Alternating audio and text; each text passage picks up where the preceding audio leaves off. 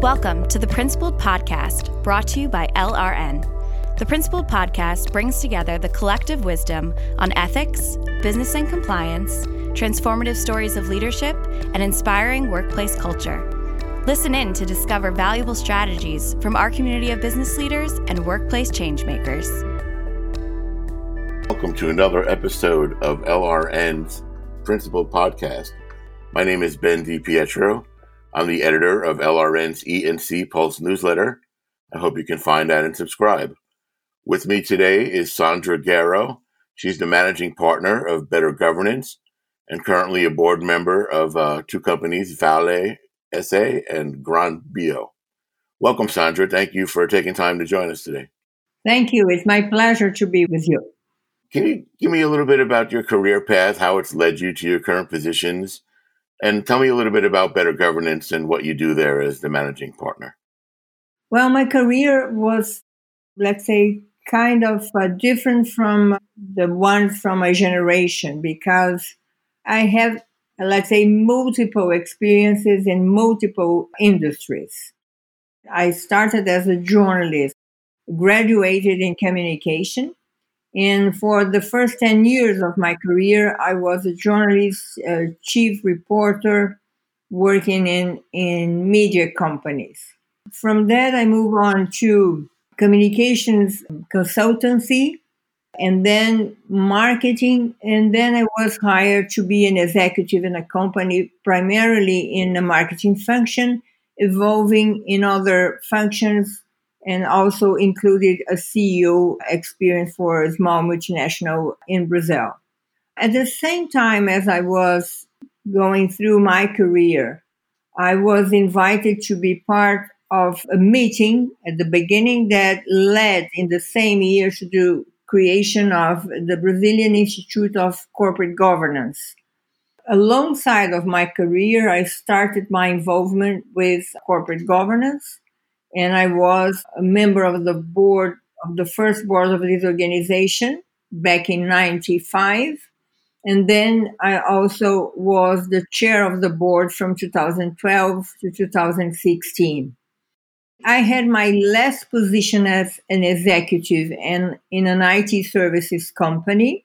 And uh, when I left the company in 2005, I opened my consultancy, firm, Better Governance, which is focused on a board of directors. So we deal with issues and opportunities related to board of directors. We do assessments, board evaluation, succession plans for the CEO or the chair.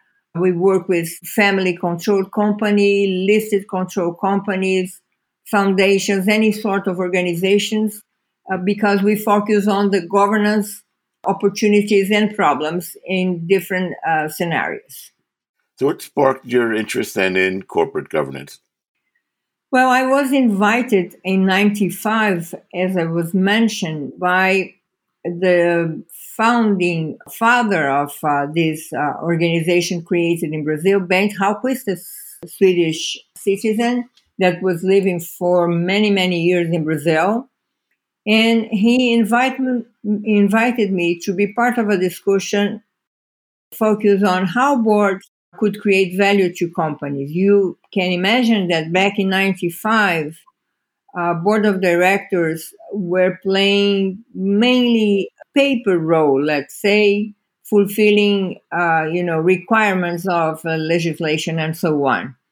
So the idea was to have discussions where uh, we would focus on how we could make improvements in companies and even suggest improvements in regulation to uh, make the board to get a more uh, protagonist uh, role in the directions of uh, the companies. That was uh, 95.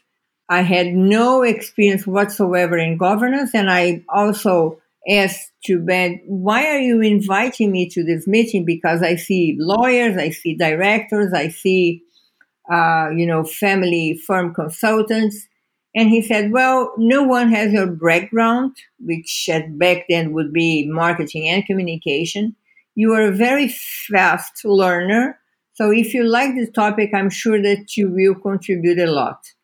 and I got in love with corporate governance back then. So that's why I started my involvement with corporate governance. It just shows the unexpected paths are the ones that take you forward. So you've also been a member of Vale's board now since 2017. That was after their first dam accident and before the second one. If you can talk a little bit about why didn't the first incident lead to the changes that might have been needed to prevent the second one? Well, there were uh, lots of changes. As you said, I, I arrived um, more than two years after the um, the Fundão uh, uh, dam uh, problem, uh, and I have noticed when I arrived lots of initiatives in regards to improve, uh, for instance, risk management practice, methodology, structure, and so on. By the way, I was the first one to be interviewed by a third um, independent party, a project on, you know, uh, defining uh, the, gov- the governance risk model and management risk model for the company. So lots of elements were being put in place in uh, after uh, Fundão, after Mariana. Uh, by the way, when I arrived to the board, I asked for lots of meetings and interviews to be, you know, to be informed by the company. In one of them uh, was with the back then three uh, executives responsible for the management of uh, the dams, uh, all the structures that the company would have at that point in time. So I learned from my first uh, 15 days in the company, I, I learned a lot about dams and I was informed back then all the changes that they have inserted, that they have incorporated in how they would manage, you know, the dams and so on. But obviously, everything that was done was not enough. And let me put this in a broader context because uh, you do not uh, manage dams only internally in a company. You uh, depends on regulating agencies. You depends on practice norms. So you cannot do whatever. I mean, you depend on on lots of approvals of such agencies and regulations to do whatever you you should do. So my understanding is that all the environment in the society and I include everything the you know the agencies, the regulation, the providers, the ones working in the dams around the world were not in a position of preventing a situation as we lived in Brumadinho. If we may consider eventually Brumadinho has triggered a reaction in chain all over the society that prompts all the organizations involved to have a different approach to that. So the impact, the you know, the huge effects and the dramaticity that involved this uh, incident was such that triggered that the whole society changed uh, the view in regards to how uh, dams would be managed around the world. So you see not only company companies initiatives, but you see regulators initiatives, industry sector initiatives like the one of ICMM, creating a global standard for the management of such structures. So I think that the depth and you know of the the what happened in Brumadinho triggered another level of awareness concerns. I would say that one of the elements that I see uh, the main change that happened is precisely related to culture. And culture is something that takes time to want to change in, in a company or a certain environment or certain level of society. And I think that this issue was so big, so important that, you know, open eyes and hearts and minds of everyone creating the conditions to change culture.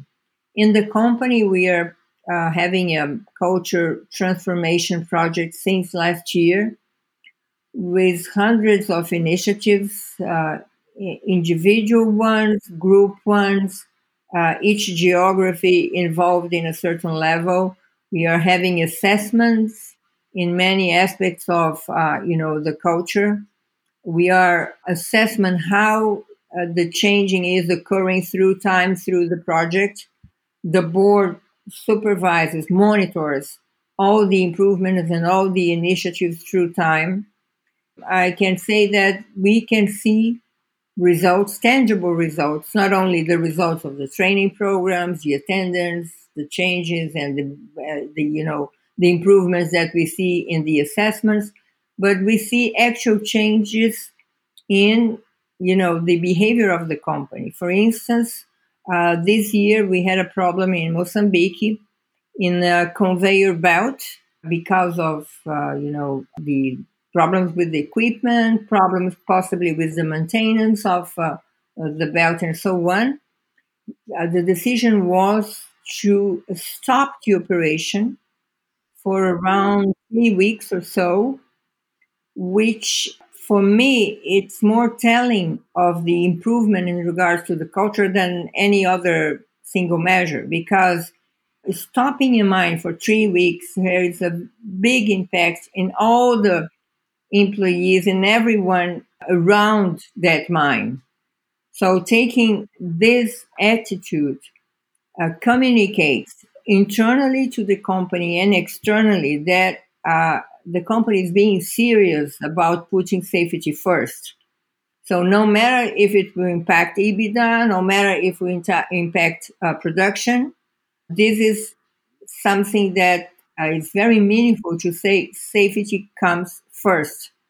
So I, I believe that the culture change, not only in Vale, but in the mining sector as a whole, is the important movement that we are seeing and changing mining as we know it for good and forever. What can organizations then learn from Vale's experiences, especially as it relates to their ethics and compliance programs and oversight of some of the issues that uh, led to these uh, incidents? Brazil has been uh, in a number of issues related to corruption in operations that uh, happen in Brazil with many, many uh, executives, boards, and companies uh, being uh, involved in judicial process and so on. You car wash the operation, it was called internationally, Lava Jato here in Brazil. And although Vale would hire all the time these construction companies that were involved in this scandal, corruption scandals, there was not any one problem in regards to uh, Vale hiring those companies. So it was a big test because it Vale is really, really a big, big contractor of those companies. So not having been involved in any of the multiple processes that happened in Brazil is already a good thing. But besides that, we believe that there would be uh, room for improvement. And what we did was, uh, in the past, we would have uh, the whistleblower channel uh, in a function, the internal audit, and there would be another one reporting to uh, the legal counsel in charge of laundering money, the corruption law, and so on. So there would be three different roles reporting differently two to the board, one to the legal counsel. What we did was that we changed the structure. We created chief compliance officer reporting directly to the board, interacting with the audit committee in a regular basis. And this new chief executive officer that was hired outside the company with a very good experience, particularly on behavioral aspects of all these elements, he has uh, today the three functions reporting to him the whistleblower channel, the internal audit, and you know all the integrity elements and process um, in regards to all the issues involved. And when it comes to auditing, for instance, the whistleblower channel, there would be a third part, independent third part to do the auditing because uh, they are, you know, uh, organizations all reporting to one executive. So beyond Vale, then, what are some issues you see driving corporate boards in 2021? Boards had uh, learned a lot from uh, the experience with the pandemic that we, we have been facing. And this would uh, highlighted uh, the importance of the S of the uh, ESG, environment, social governance. So I believe that the social uh, part of uh, this equation entered the boardroom in a very special manner, manner because boards had to face issues with employees, uh, providers, all the supply chain, and, and deal with these human factors in a very bold manner from one, one moment to another, find solutions. So it facilitates the understanding of the boards in regards to the social aspects and the social impacts of uh, the business. How can E&C professionals become more essential then to boards and directors? Is E&C giving the board what it needs when it comes to assessing culture and identifying potential risks and issues? There would be the need of having this um, openness to understanding the board culture and what has uh, to be changed. I think that, you know, third parties are also very valuable because uh, they make us see uh, what we cannot see when you are inside. When you are part of the equation, you you don't have the objective objectivity, and uh, it requires someone else to show you, to bring to your attention things that you don't see or things that you do not want to see. So I believe that you know third parties are always a very good element to help boards uh, navigating in such uh, matters and uh, and identifying the, the issues, the problems that have to be addressed. I want to thank you for uh, taking time with us today and uh, sharing those insights. I really appreciate it, and uh, wish you luck in the future. And stay safe down there in Brazil with all the COVID. Thank you so much, Ben, for this opportunity. It was very nice talking to you. We hope you enjoyed this episode.